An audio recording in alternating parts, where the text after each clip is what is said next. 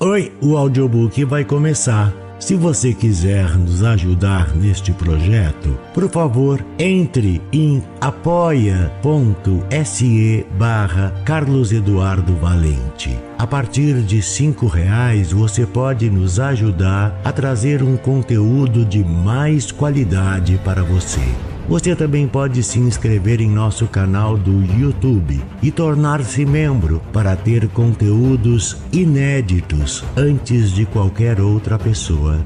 Espero que gostem do que vão ouvir. Um grande abraço a todos. Use seu fone de ouvido para uma maior imersão. Do narrador Carlos Eduardo Valente. Contato carlão50 arroba gmail.com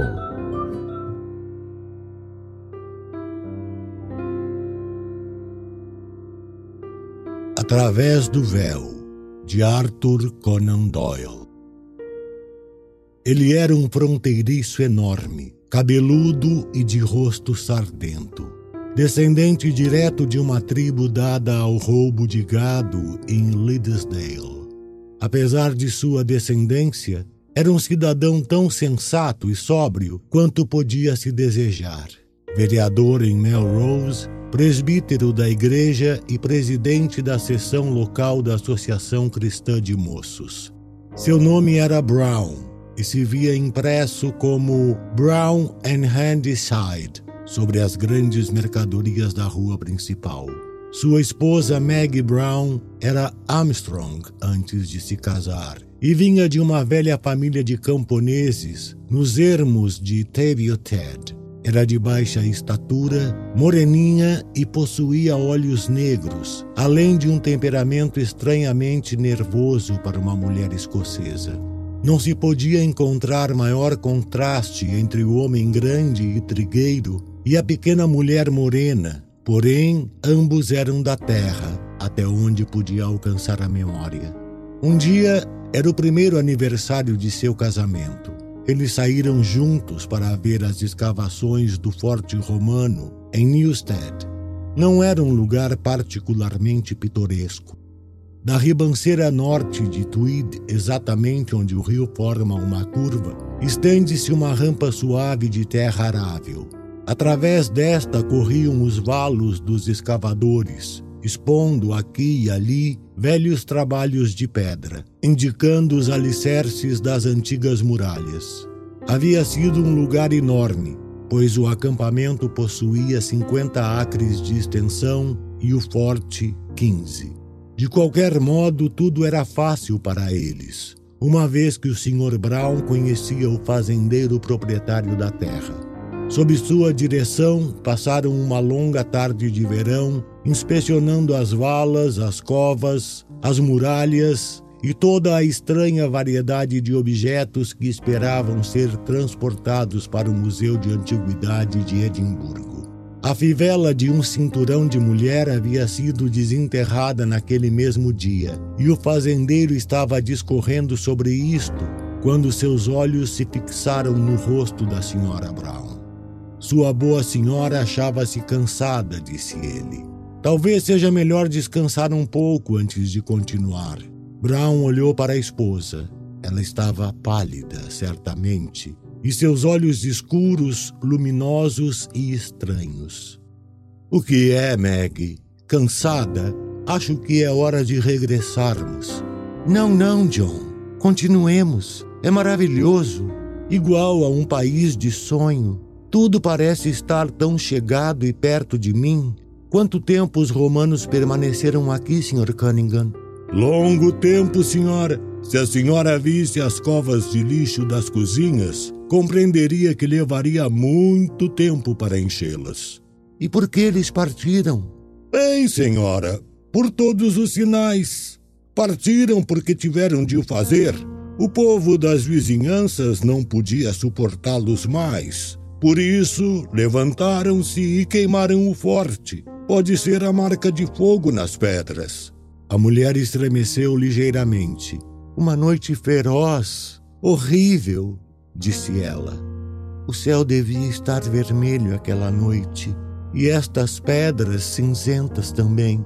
Sim, acho que se encontravam rubras, disse seu marido. É uma coisa estranha, Meg, e talvez fossem suas palavras que a ocasionasse. Mas pareço ver este incidente mais claro do que jamais vi qualquer coisa em minha vida. A luz brilhava na água.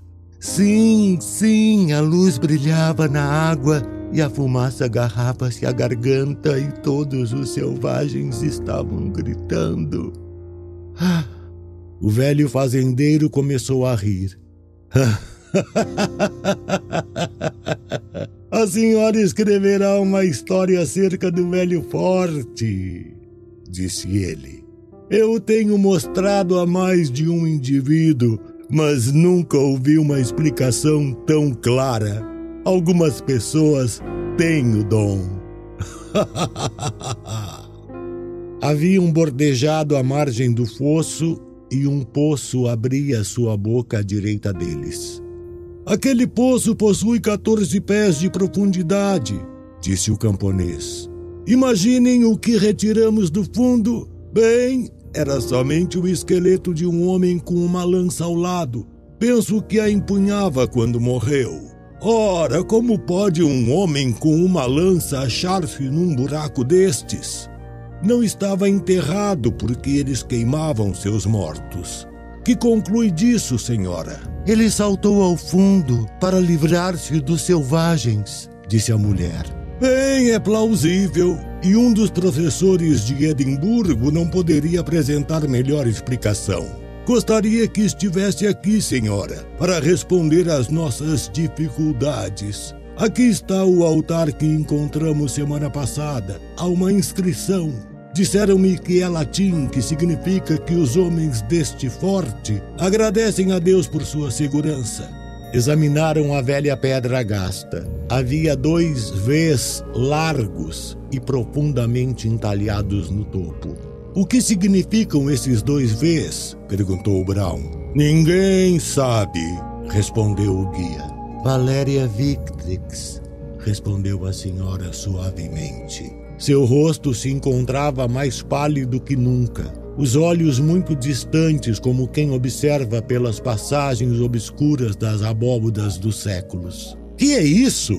perguntou o marido asperamente. Ela estremeceu como alguém que acorda de um sono. Acerca de que falávamos? perguntou. Destes vês na pedra. Não há dúvida de que é somente o nome da legião que erigiu o altar. Sim, mas você lhe deu um nome especial. Realmente? Que absurdo! Como poderia eu saber qual era o nome? Você disse algo. Victrix, suponho. Acho que estava conjecturando. Este lugar me dá o sentimento singular de não ser eu própria, mas outra pessoa. Sim, é um lugar misterioso, disse seu marido olhando ao redor com uma expressão quase de medo em seus olhos cinzentos e agressivos. Também sinto isso. Penso que somente lhe desejaremos boa noite, Sr. Cunningham, e regressaremos a Melrose. Nenhum deles pôde sacudir a estranha impressão que lhes havia sido deixada pela visita às escavações. Era como se algum miasma houvesse subido daquelas valas úmidas e passado ao sangue deles. Toda a tarde permaneceram silenciosos e pensativos, mas aos poucos, comentários que faziam mostravam que o mesmo objeto ocupava a mente de cada um. Brown passou a noite sem repouso, na qual teve um sonho estranho e bem concatenado tão vívido que ele acordou transpirando e tremendo como um cavalo amedrontado. Tentou descrevê-lo à sua mulher quando se sentaram para o lanche de manhã. Foi uma coisa clara, Meg, disse ele. Nada que me aconteceu quando acordado tem sido mais claro do que isto. Sinto como se estas mãos estivessem pegajosas de sangue. Conte-me devagar, disse ela. Quando começou, eu estava numa encosta. Encontrava-me deitado no chão, Este era áspero e havia moita de urzes. Tudo ao meu redor era somente escuridão, mas eu podia podia ouvir o sussurro das respirações dos homens. Afigurava-se uma grande multidão em ambos os lados ao meu redor, mas não podia ver ninguém. Às vezes, havia um baixo tinido de aço, então um número de vozes sussurrava: Silêncio! Eu tinha uma clava nodosa na mão e esta era guarnecida de pontas de ferro na extremidade. Meu coração batia rapidamente e eu sentia que pairava um momento de grande perigo. Uma vez deixei cair minha massa e as vozes todas ao meu redor ordenaram na escuridão: Silêncio! Pontei minha mão no chão e toquei o pé de outro homem deitado à minha frente. Havia outros ao meu alcance de ambos os lados, mas não disseram nada. Então todos começamos a nos mover. A encosta inteira parecia estar rastejando para baixo. Existia um rio no sopé e uma ponte de madeira com arcos altos. Além da ponte, viam-se muitas luzes, tochas numa muralha. Os homens rastejantes dirigiam-se todos em direção à ponte. Não houve som de espécie alguma, porém uma quietude aveludada. Então ouviu-se um grito na escuridão. O brado de um homem que era apunhalado no coração subitamente. Aquele único grito elevou-se durante um momento e depois ouviu-se o rugir de mil vozes furiosas. Eu estava correndo, todos corriam. Uma luz vermelha brilhou e o rio tornou-se uma faixa rubra. Podia ver meus companheiros agora. Eram mais demônios do que homens. Figuras ferozes vestidas de peles, com o cabelo e a barba caindo em torrentes. Estavam todos furiosos de raiva, saltando enquanto corriam, as bocas abertas, os braços em agitação, a luz vermelha batendo em seus rostos. Corri também e gritei maldições como os demais. Então ouvi um grande estralejar de madeira que soube que as paliçadas tinham caído. Percebi um silvo alto em meus ouvidos e eu me achava consciente de que as flechas voavam ao meu redor. Caí no fundo de um valo e vi uma mão estendida de cima. Segurei-a e fui puxado. Olhamos para baixo e vimos homens prateados segurando suas lanças para o alto. Alguns dos nossos saltaram sobre as pontas. Nós os seguimos e matamos os soldados antes que pudessem desenterrar as lanças dos corpos novamente. Eles gritavam alto em uma língua estrangeira, mas não tivemos misericórdia. Caminhamos sobre eles como uma onda e os espezinhamos para baixo da lama, pois eram poucos e o número dos nossos infindável. Encontrei-me entre edifícios e um destes estava incendiado. Vi as chamas ressaindo através do telhado, corri e achei-me só entre os edifícios.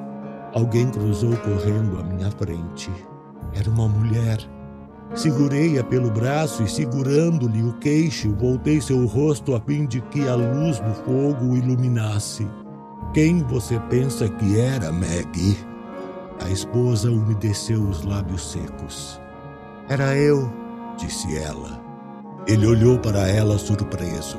É certo seu palpite, disse. Sim, era exatamente você. Não simplesmente parecida, você compreende? Era você, você própria. Eu vi a mesma alma nos seus olhos amedrontados. Você parecia branca e formosa, maravilhosa à luz do fogo. Eu tinha somente um pensamento na cabeça: levá-la para longe comigo. Conservá-la toda para mim no meu lar em algum lugar nas colinas. Você arranhou meu rosto. Levantei-a sobre o ombro e procurei achar um caminho para fora da luz do edifício em chamas e de retorno à escuridão. Então aconteceu a coisa que relembro mais que tudo. Você está doente, Meg? Devo parar? Meu Deus! Você tem no rosto o mesmo olhar que possuía a noite passada no meu sonho. Você gritou. Você gritou. Ele veio correndo à luz do fogo. Sua cabeça estava desprotegida. Seu cabelo era negro e encaracolado. E ele tinha uma espada nua na mão, curta e larga, pouco maior que uma adaga. Ele lançou-se contra mim, mas tropeçou e caiu. Segurei-a com uma das mãos e com a outra. Meg havia saltado, ficado de pé, com feições contraídas. Marcos! gritou ela. Meu belo Marcos! Oh, seu animal! Fera! Bruto! Houve um estardalhaço de xícaras de chá quando ela caiu para a frente sobre a mesa inconsciente. Nunca falam daquele incidente isolado e estranho em sua vida de casados. Por um instante, a cortina do passado havia sido afastada e algum estranho lampejo de uma vida esquecida tinha sido mostrado a eles. Mas o véu caiu. Caiu para nunca mais levantar-se vivem em seu círculo estreito. Ele na sua loja, ela no lar. E não obstante, horizontes mais novos e amplos formaram-se vagamente em torno deles, desde aquela tarde de verão, no fragmentado, forte romano.